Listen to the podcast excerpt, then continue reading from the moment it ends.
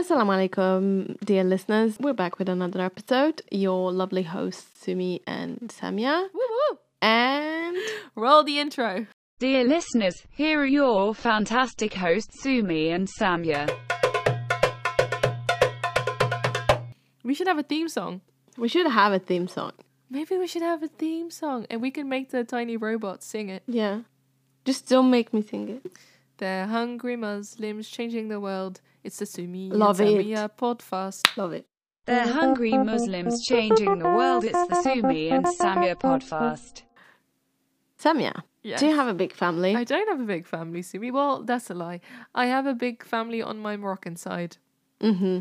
My dad had lots of brothers and lots of sisters, and they have lots of children, etc., etc. So I have loads of cousins. And mm-hmm. then they moved. A part of the family moved to France, and then a part of the family stayed in Morocco. And then my dad came to Holland.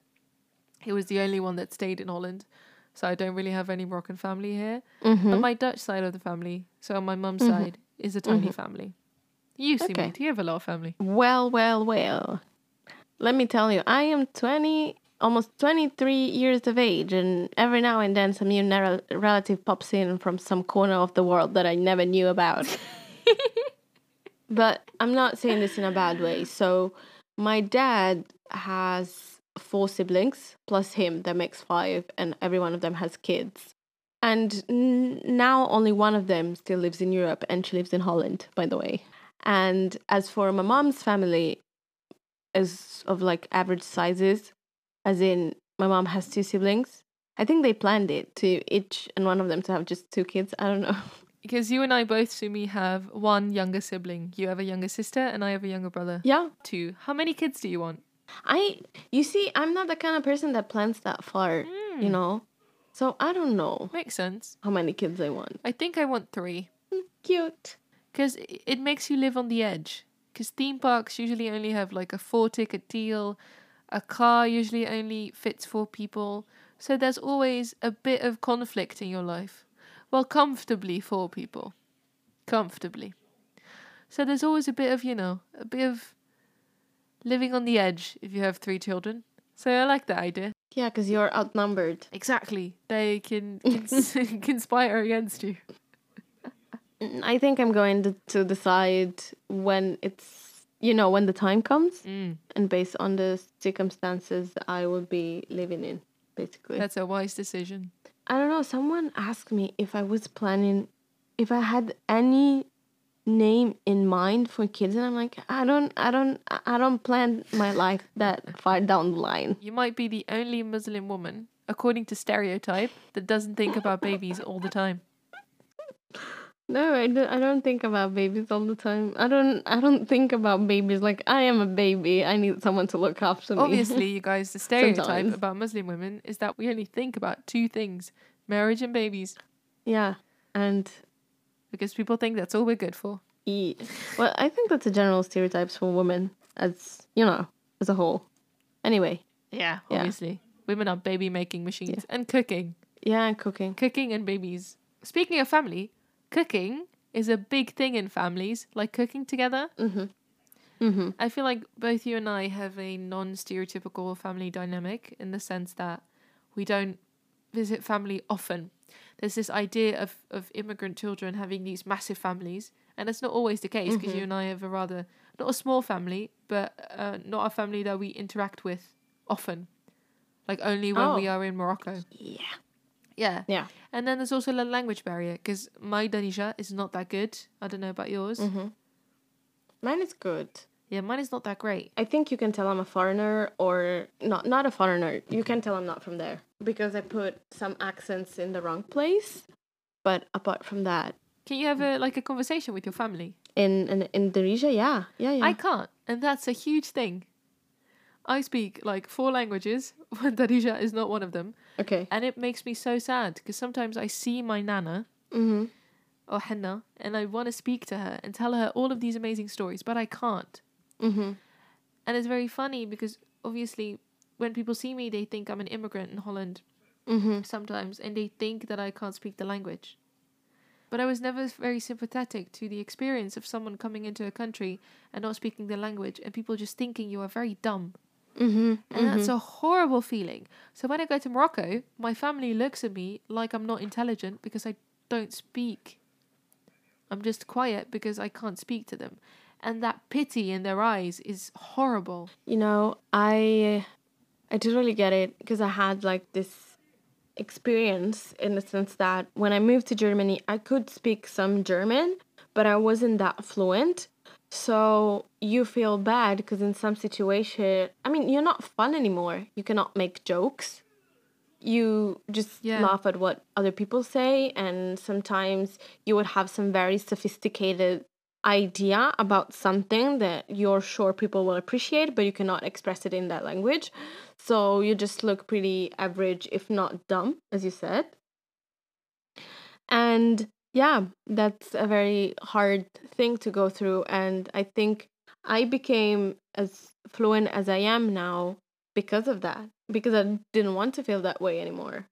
So I just took every single occasion I had to speak, to exercise the language, to just listen to others speaking and trying to do the same. And yeah, I remember telling my flatmate, we only speak German from now on. No, no, not a word of English unless I cannot understand what the thing is. And you're going to try to describe it to me. And if I don't get it from the description, then you can say it in English. Immersing yourself in the language is a very good language acquisition method. Mm-hmm. It's, the thing is, in my house, Mm-hmm. it was very discouraged to speak Darija. So we went to Quran school in the weekend. So I can read Arabic and I can mm-hmm. pronounce mm-hmm. Arabic. I just don't often know what I'm saying. Because there was this idea of if you have an accent in Dutch, then people will think you are dumb. So you mm. should sound as Dutch as possible Okay. so that people can never hold being Moroccan against you. Mm-hmm. So that worked out in my favor in Holland because people think of me more highly because of the lack of accent that I have, which is stupid because you should never judge a person based on their accent. Because language obviously doesn't say anything about how intelligent you are. Mm-hmm. Because, yeah, language complicated. But when I go to Morocco, it's the worst because I want to do Salat Rahim. I want to speak to my family. I want to make jokes with them. I want to tell them stories. I want to hear their stories, but I can't. And it's just so weird to see people that finally look like you. Finally. After living in Holland for so long, there's people that look like you and have life experiences like yours because they're also Muslim, and then you just can't you can't make conversation with them. It's uh, an indescribable feeling of finally seeing something that you've been longing for for so long, and then language being the thing that takes it all away from you. I grew up bilingual. Um, and I think it's because both my parents grew up bilingual and that didn't interfere in the way they speak either of those languages. And curiously enough, um, even though under different circumstances, um, so both my parents are bilingual, and the two languages they grew up speaking are French and Arabic. And because of that, they felt to do the same with us. So we had the language we spoke at home and the language we spoke outside. And then when we knew enough, it switched. We had a parent that spoke one language and a parent that spoke another. Yeah. You know, just to add a bit of balance to everything. In Islam, you have, especially during Ramadan, a verplichting. I'm looking for the English word.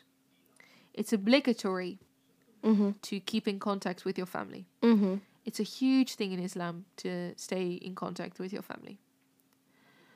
But when you grow up in these vastly different cultural contexts, with these vast language barriers, it can be so difficult.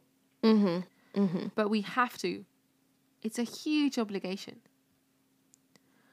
So it's really it's it's a complex thing. That's why I grew Very. quiet. That's why I learned to grow quiet. That's why I get the remark now. You used to talk a lot when you were a kid because little did I know. Um, and since I want to save everyone's time, problems, unnecessary things being said, and because, like, in the long run, whatever they might have to say, it will never hurt me because it's very sad to say, but Mhm. what I experienced is that well, sometimes you cannot say how you're feeling because the other person will get offended because you felt that way.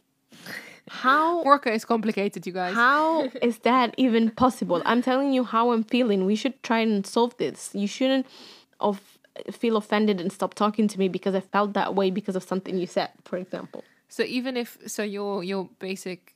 You're basically saying that even if you know the words, Yeah. even if you know the language, the cultural barrier is just so big that even if you know how to say something, you're not saying it in the right way. Yeah. Exactly. Exactly. That's the thing. So it might just be better to hold your tongue. See, the only thing I can say is give me butter. So, Ooh. and that's a very conflict give me neutral bread. sentence. I think that's also Yeah. important. اعطيني الخبز اعطيني الخبز اعطيني الزبدة بالزبدة. آه، اعطيني الفلوس Give me اعطيني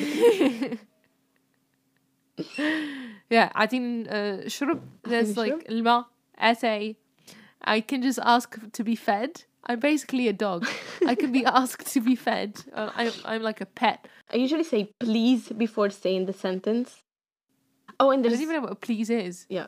What is please in Indonesia? Like afek.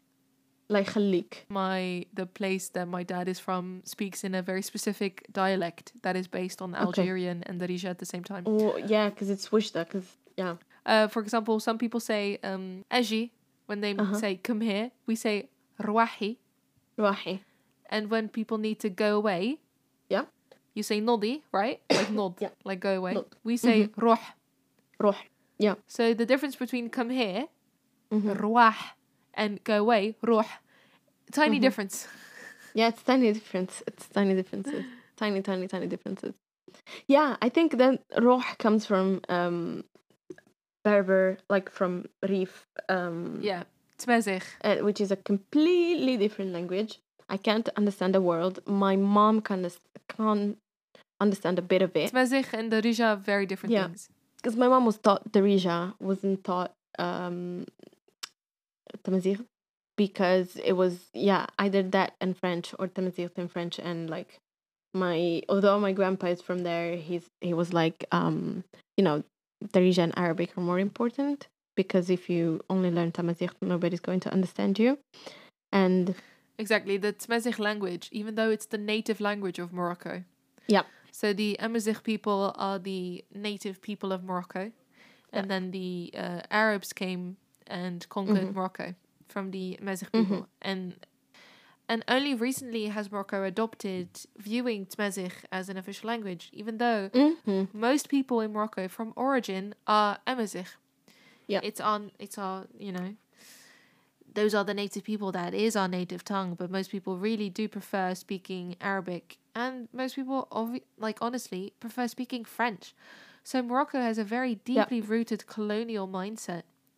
uh, oh my of god viewing so themselves much as superior when they are linked to their um, former oppressors. So Morocco is a very, very interesting country in that sense. So let's teach people at the end of this episode. Let's teach people basic Darija. Okay. We are going to teach you. So bye is bslema. Is bslema. How are you is lebes. Lebes. And I'm good is uh, lebes alhamdulillah. Just like labas and alhamdulillah at the end. So it's not that like it's labas alhamdulillah. Krakdir labas alhamdulillah. Labas alhamdulillah. Krakdir labas alhamdulillah. American people say it like six times. It's really weird. Yeah weird. And then let's hmm, what else should we teach them? how to Like- get the prime Moroccan cookie it's called shibakia Yeah, shbekia, the superior cookie. أعطيني shibakia Give me shbekia. or like do you have shibakia عندك shibakia oh yeah, and do you want tea? Shrubte. But like in that way. You have to say like shrubte. Like you're asking for something really huge. كتشرب اتاي it's like do you drink tea Tea. And then. Do you drink it? What else? Tea, Shibakia. Hmar. That's donkey. People love to call people donkeys. Hmar. Yeah, Hmar. Uh, um, I think it's the prime. It's the prime thing Arabs say when they get mad at someone. Yeah. Hmar. Hmar. And uh, you give me jnun, which you shouldn't use in that way, because jnun is very serious. Um, oh yeah, hayek. Hayek is a great word. Because in Dutch we use Moroccan uh, mixed in with Dutch as a Mhm. language that kids speak on the streets. just like in England, kids would use Jamaican, like Wagwan. How are you? That's Jamaican. So in Holland, when people are angry, they say, "You make my head hot," and they'll say it uh, like hayek, so very. So you make my head hayek hot. Oh. And it's just really funny to see Dutch kids say, "Oh, you make you make my head hayek hot." Which is really funny. Cute. Like I saw that happening in Germany with the Turkish culture, as in like German kids like saying "Wallah" when they have to say "I Yeah. solemnly swear." They will say like "Wallah, it wasn't me. Say wallah, say wallah. Wallah, it wasn't me. Wallah, brother, it wasn't me." If you wanna uh, hit us up on Instagram, that's at Tamia Sawi and at Covered in Layers. Thank you so much for listening. Yeah. How are we gonna say bye? We should say Ahmar on three. One, two, three. Hamar.